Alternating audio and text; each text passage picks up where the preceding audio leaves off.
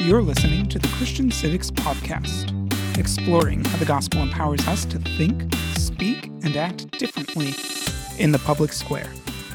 I'm your host, Rick Barry, co founder and executive director of the Center for Christian Civics. Since we launched this ministry in 2016, we've led dozens of classes for churches, conferences, schools, and ministry groups around the country. But the only way to attend one has been to either live in DC, where we're based, or attend a church or a conference that's invited us in to speak. Next week, that's going to change. We're going to open up registration for our first ever open enrollment class. We're really excited about it, and I'll tell you more about it next week. But this week, I'd like to share an excerpt from a four week class we taught for a church in DC about a year ago. Each session of this class was about two hours long and included a lot of breakout group discussion, but we're just going to share about 10 minutes of teaching from the start of week three. Then, I'm going to give you all a heads up about an event happening later this week.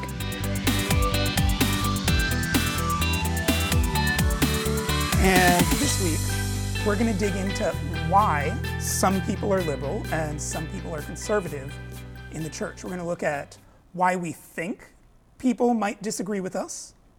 We're going to look at healthy reasons we actually disagree. We're going to look at why that kind of healthy disagreement is good. And then we're going to look at some unhealthy reasons, some spiritually unhealthy reasons we disagree in the church. So let's just jump right into the reasons we probably instinctively think people disagree with us. And the first thing we might jump to is that they're wrong, or if they're not wrong, they're at least stupid. And honestly, even if this is the case, which more often than not, this is not the case, but even if it is, it's not good for our own hearts to jump right to that conclusion, to jump right to assuming that anyone who shares our faith but not our partisan disposition is wrong or stupid.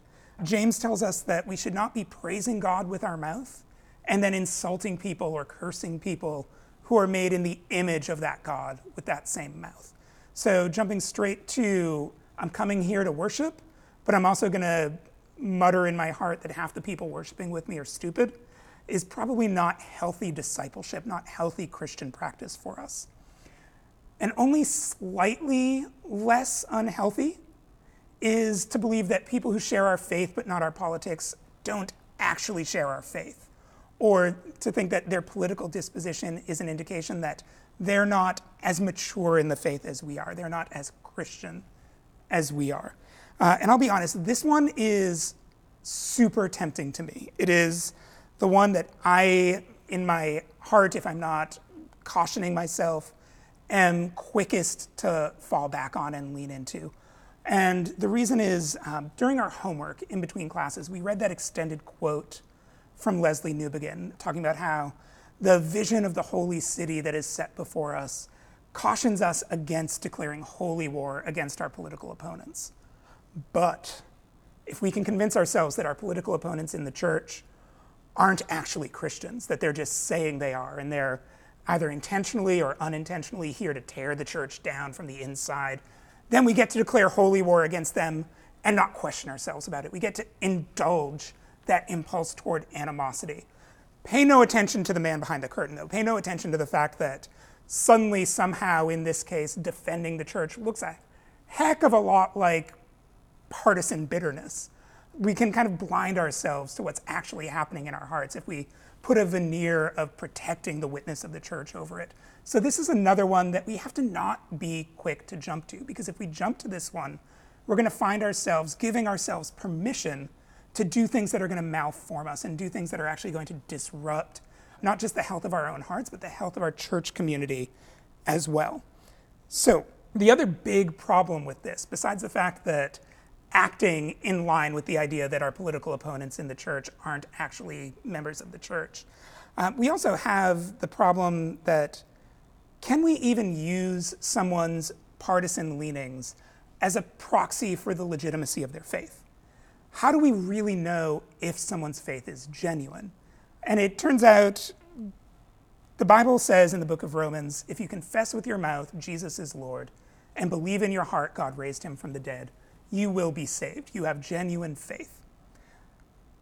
And we can hear what people confess, but we have a hard enough time knowing what's in our own hearts. The heart is deceitful above all things. There's a reason the psalmist had to pray to God, Search my heart, know me, and show me what's in my own heart, and lead me away from the things that are wrong in there.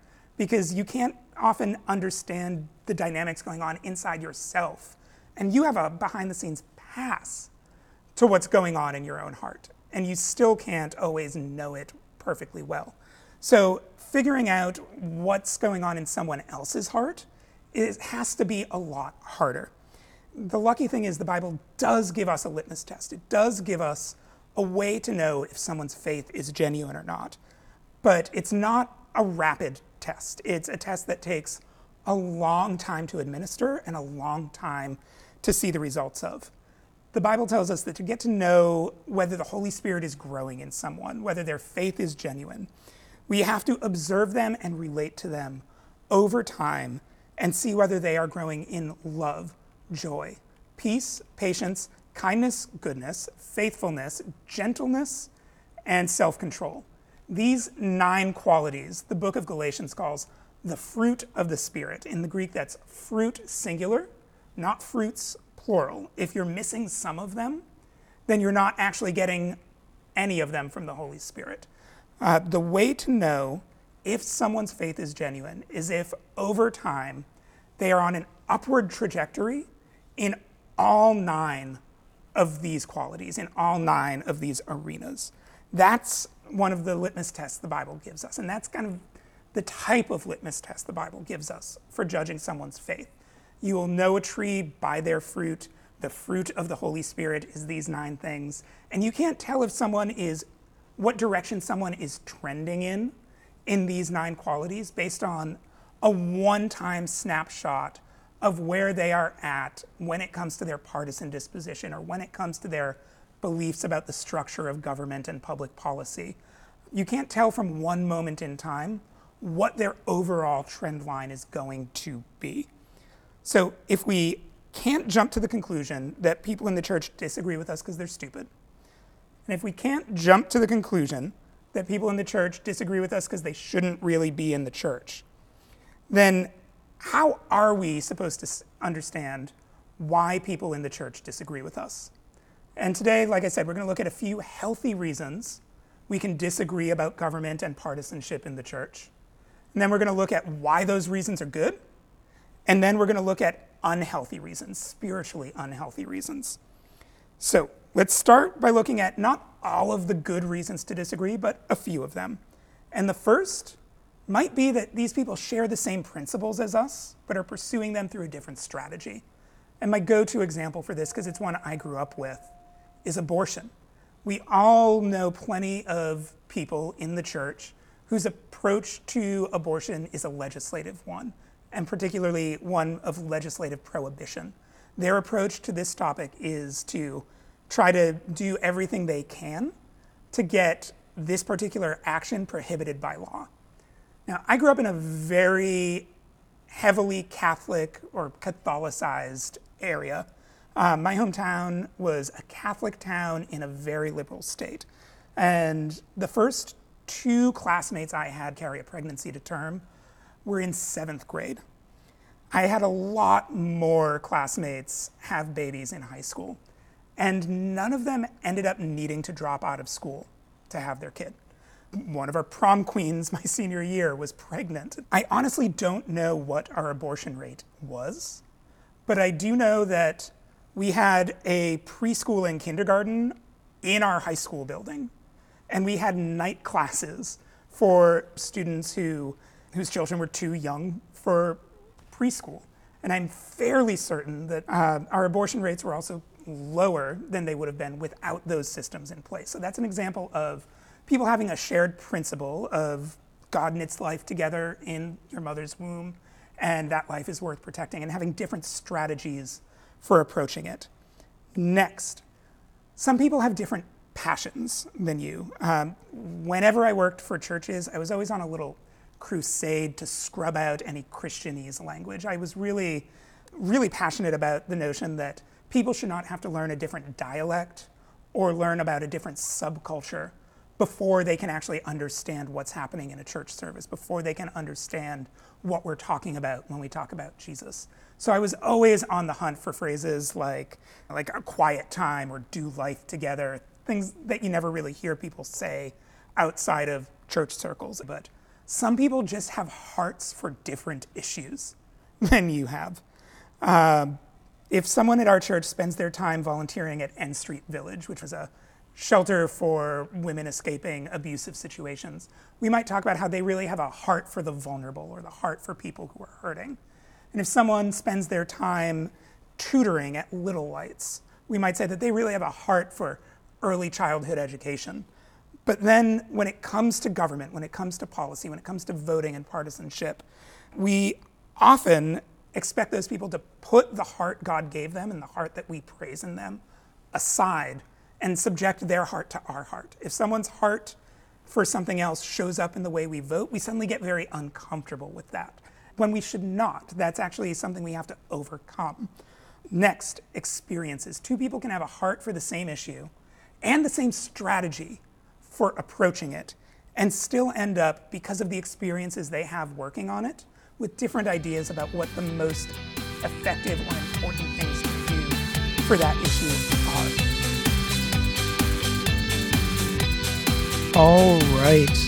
That was an excerpt from a class on why Christians disagree about politics, when that disagreement is healthy, and when that disagreement is unhealthy.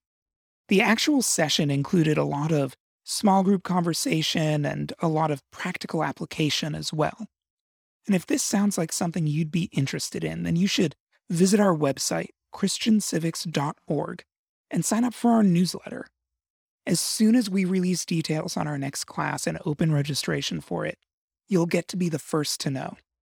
Now, if you're in the DC area, our friends at the Institute for Cross Cultural Mission are hosting a roundtable discussion this Friday evening on when, how, and why Christians should seek a third way through polarized divisions. I'll be part of that panel discussion, and registration to attend is open to anyone who wants to attend. So we'll have a link to that on our website in the show notes for this episode. That's it for this week. Thank you all for being with us, and we'll be back next week with more on how the gospel empowers us to think, speak, and act differently in the public square.